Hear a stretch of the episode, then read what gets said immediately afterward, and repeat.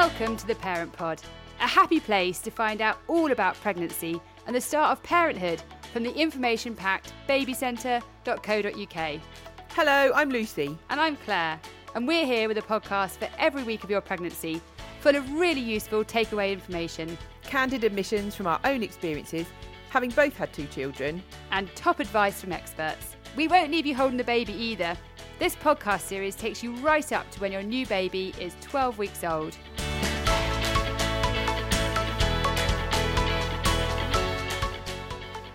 Two little ducks, 22. Those weeks are whipping by, Claire. Hopefully, this is how you're feeling too.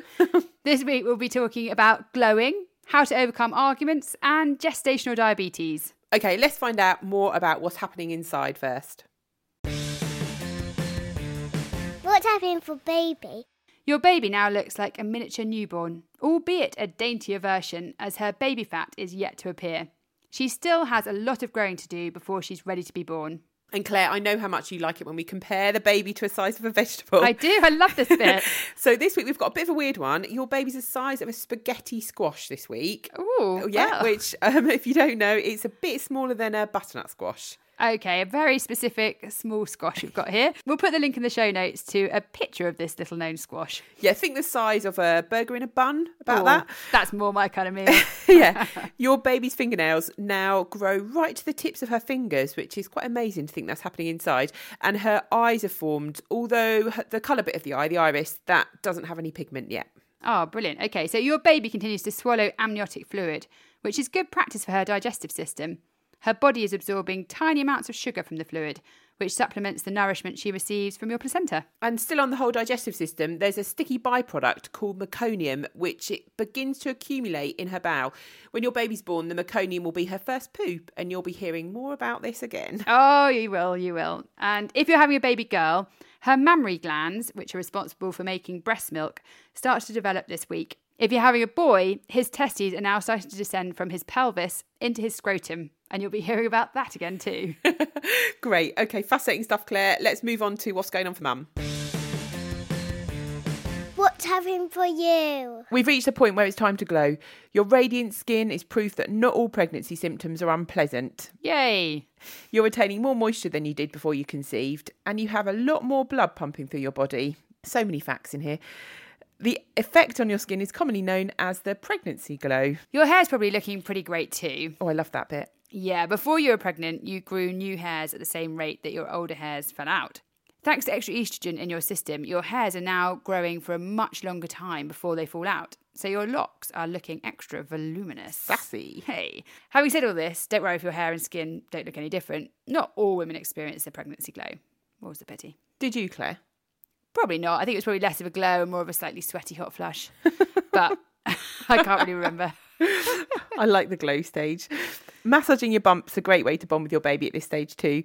As long as you're gentle, it won't hurt her. The first time you feel your baby move in response to your touch is a pretty special milestone. Definitely. Massage can improve your circulation, sleep, and mood too.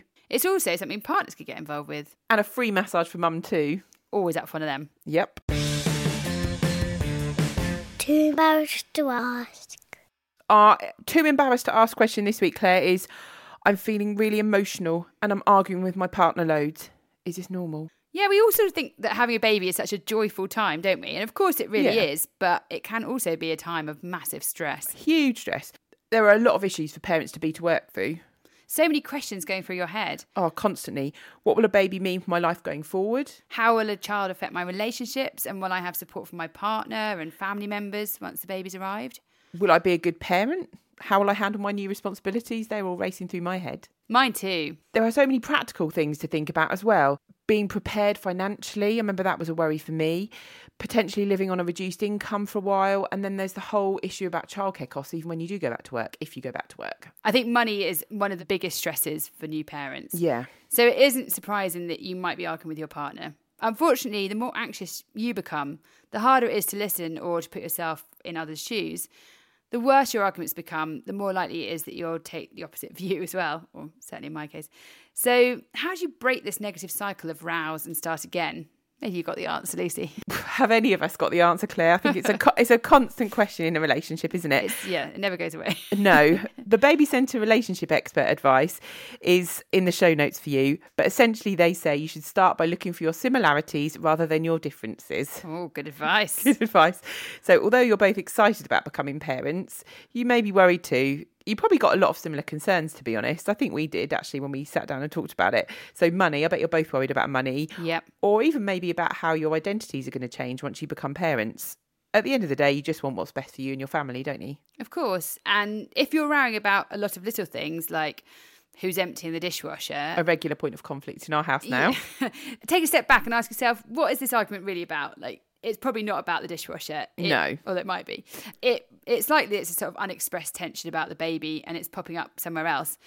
If you're both feeling tense and anxious, it's only natural for your fuses to be a bit shorter than usual. Yeah. For me, a lot of arguments I had were about the change in status. I had to give up my career through circumstance and I didn't want to be the like sort of little woman at home. What did you that. argue about, Lucy? Uh, when I was pregnant, I think they were about really silly things around the house, definitely all the domestic stuff. Although, to be honest, that's not really stopped. Yeah, that never stops. It gets worse. You'll probably identify a few sparks which have been driving these rows. Perhaps you've been resentful of him being able to go for a drink with his friends when you can't anymore. Yeah. Perhaps you don't feel like he's realizing how hard pregnancy can be. Once you start talking about these issues, you might find a solution together. I think I even slightly resented being pregnant and feeling so poorly when he didn't, even though he was actually quite sympathetic to that. Have you noticed, Claire, in some relationships, one person tries to be positive all the time while the other one brings up the potential pitfalls? Yes, those can be like really common roles to fall into, can't they? Oh, yeah. And if it's true for you, it's no wonder you're driving each other up the wall. I guess it's a bit like being on a seesaw.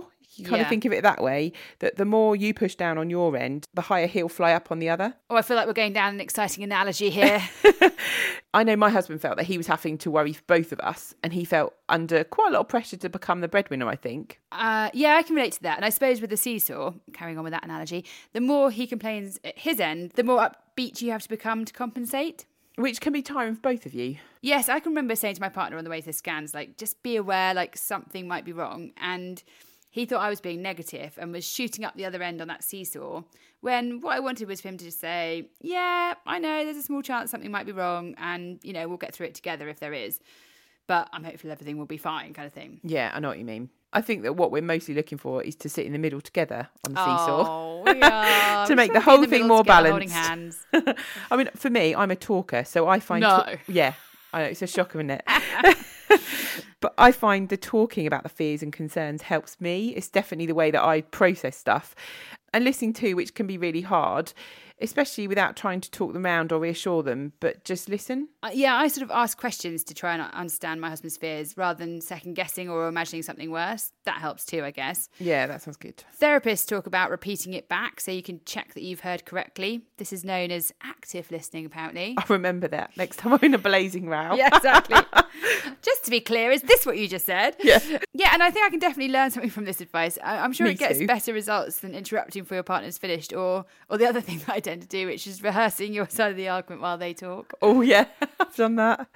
I guess if you show them that you're really trying to understand, then they're going to be more likely to return the favour and truly listen to you. Hopefully. These, these are lessons for me, Claire. Whenever we disagree or my husband isn't listening very well, I also try to remind myself not to take it too personally, as I know that the chances are he may be thinking about other things or he might feel like I'm on the attack a bit. And so I guess his silence is kind of his way of being defensive. Yeah, that's very true. This, we've always got loads of other stuff going around our heads, haven't we? I Yeah. tend to kind of, as soon as my husband walks through the door, just bombard him with stuff, and then he's not really kind of gone out of his work mode. And sometimes I have to remember that. It's tricky, Yeah. isn't it? Another thing that I definitely need to do more is just try and be calmer.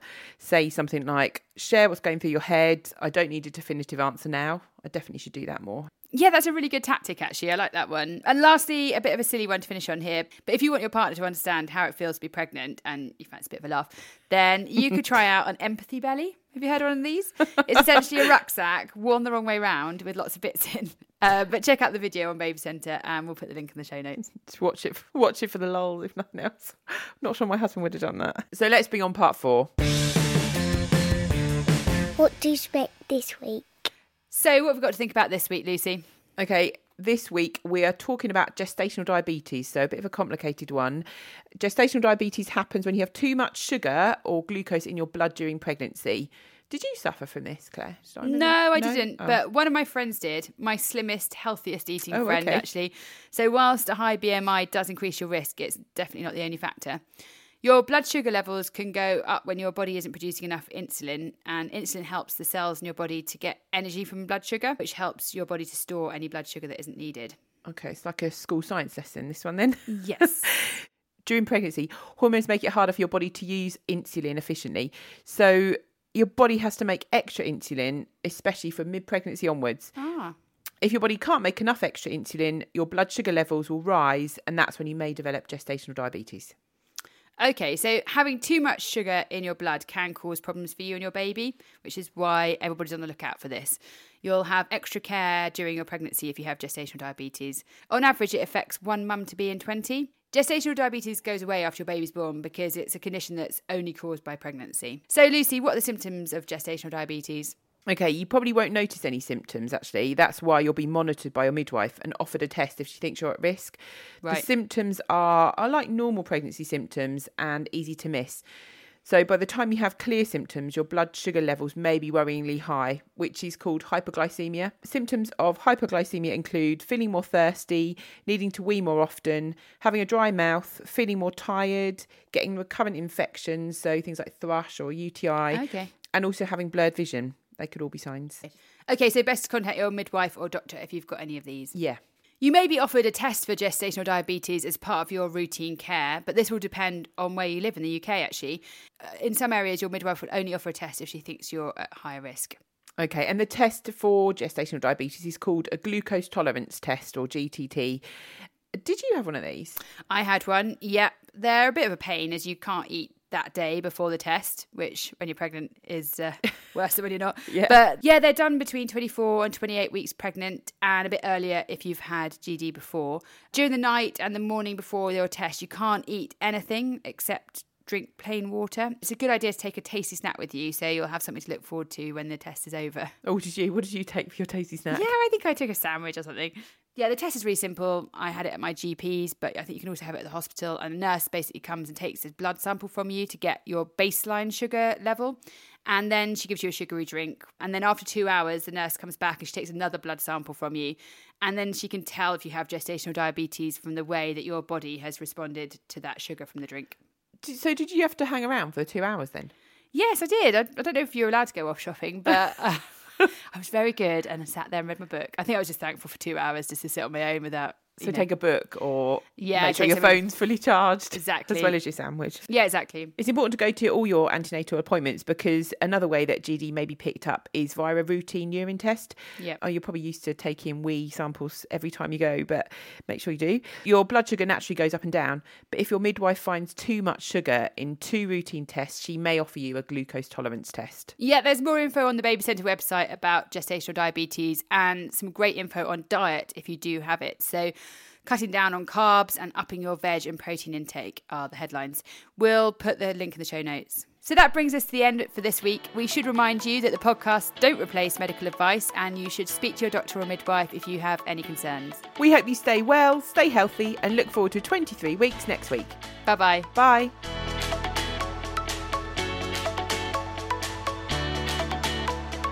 Thanks so much for listening to the Parent Pod.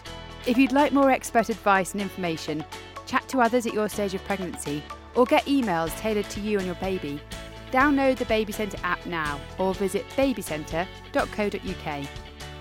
You can also follow us on Instagram, Twitter, and Facebook. Just search for Baby Centre UK. All the info we cover in each episode is linked in our show notes. If you loved our podcast and found it useful, please rate and review the Parent Pod wherever you listen to your podcasts. And don't forget to share it with your partner and friends.